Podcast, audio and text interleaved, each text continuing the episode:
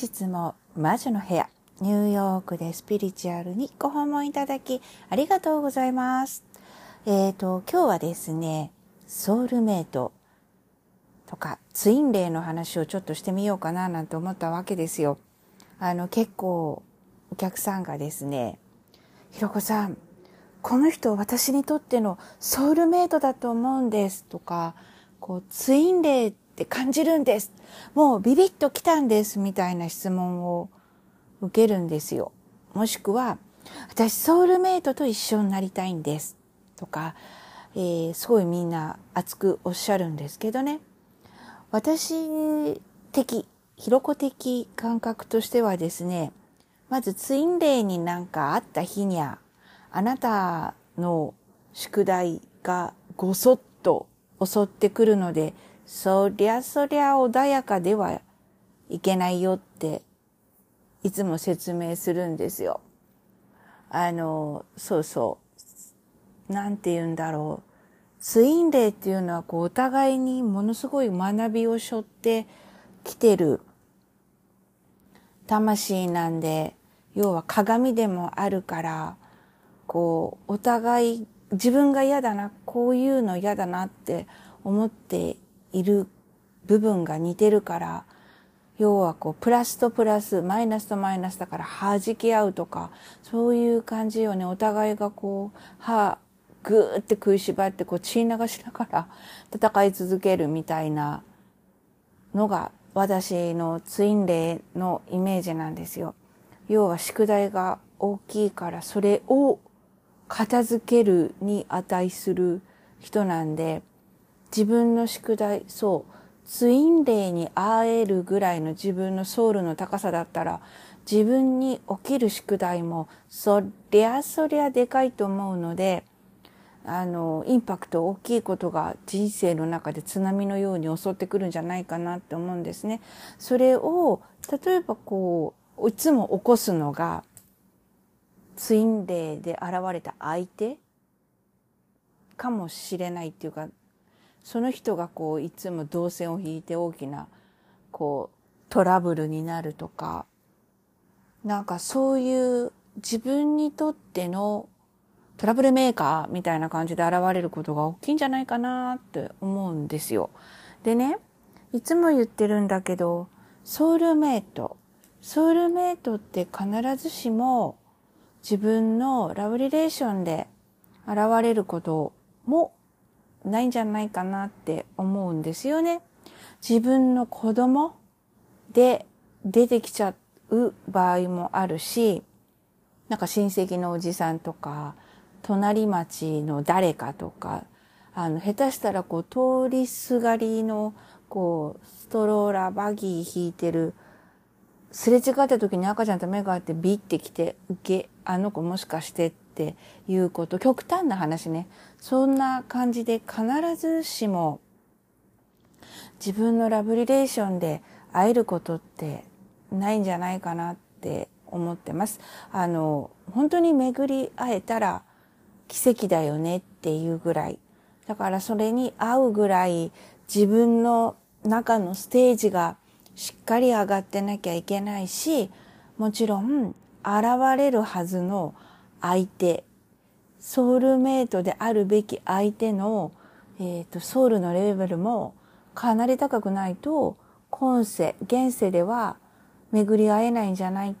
のかなって思います。これはなんかこういう見えない世界の法則にあるんじゃないかなって思うのよね。で、えっ、ー、と、それが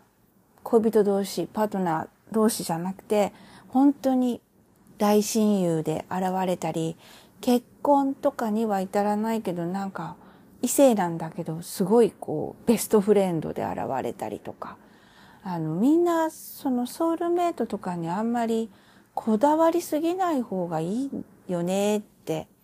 私はもう言い続けてるんですよ。会えればラッキー。あえてソウルメイトじゃなきゃ嫌だとか、そう、ソウルメイトに会いたいのみたいな風に、あまりソウルメイトに熱くならない方がいいよって。逆に本当に会いたいのであれば、それをちょっとその会いたい気持ちをちょっと横に置いといて、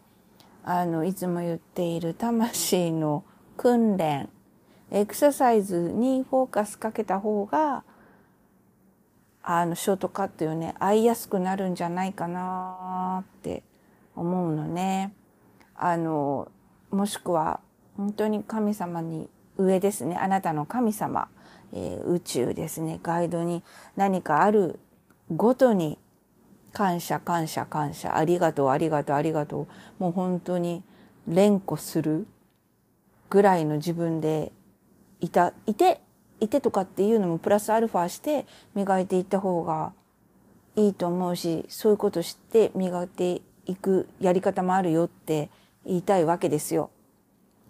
あのなんかみんなそういうところはちょっと置いといてただただ会いたいところにえっ、ー、と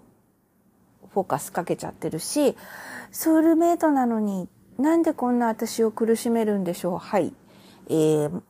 パターンとしては今お話しした通りで、相手のソウルがそういうソウルメイトとか、えっ、ー、と、スピリチュアルというか、魂レベルが、うん、自分育ってない。だから同じタイミングで会えたとしても、今世で会えたとしても、相手のソウルが育ちきってなければ、えー、ソウルメイトとしてあっても多分それはうまくいかないと思うんですよ。だからうまくいかないっていうパターン。あとは本当に私たちのイメージの中、自分のイメージの中で、彼は絶対、彼女は絶対、ソウルメイトに違いないみたいな風に思い込みから、あの、起きていることも多いと思う。だから、それ違うと思うって私は伝えちゃうし、本当に今まで大勢の方見てきて、ソウルメイト、もしくはソウルメイトに近い人に会えた、会えたね、よかったね、と思う人って、本当に一握りだった。なので、えっ、と、別にがっかりさせるつもりはないんだけど、それぐらい私はソウルメイトに会うっていうことは、すごく難しいことだし、えっ、ー、と、必ずしもパートナーで出会えるとは限らないよって思うんですよ。あの、それに近いエネルギーの人には会えるし、それに近いエネルギーの人と、えー、結婚できる、コミットできるって可能性は無限大だと思う。けど、あんまりソウルメイト、ソウルメイトに会うとかっていうのにフォーカスしすぎないでねっていうのをここで改めて言おうかなと思ったんですよ。で、ツインレイなんて現れた場合、あ、違う。まず先にこれを話そう。ソウルメイトで現れて、もしカップルで現れたら、そうね、お互いが本当に同じレベルでガチーってあったら、相手はあなたを悲しくさせないし、怒らせないしって私は思います。あの、うん、がっかりさせない要はいつもいつもいて楽しいし、こう、なんだろう、こう、重いっていう、何？センサーっていうか、ラインですよね。パイプみたいなのがしっかり繋がってるから、えー、自分が思ったことが瞬時にビビビって相手にちゃんと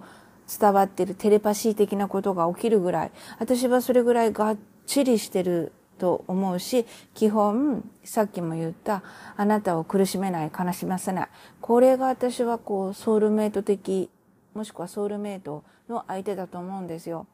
で、さっき言ったツインレイ。ツインレイは私、相手も、これも同じだよね、ベーシックは。相手がそういう魂をレベルにリーチしていたら会えると思うけど、でも私ツインレイはやっぱりあなたに対する宿題とか試練をぐりぐりぐりって、こう傷口に塩を塗るようなぐらいな感じで与える役目を持っているから、本当に、こう、なんか一種憎しみ合うとかいがみ合う関係になる可能性も高いよね。その中で自分がソウルレベルを磨いていれば、きっとそこが理解できるああ、そういうことかと。で、もう自分がその人と一緒にいて、万が一、異性で現れた自分のパートナーみたいな感じで現れたら、さあそっから自分が宿題だよね。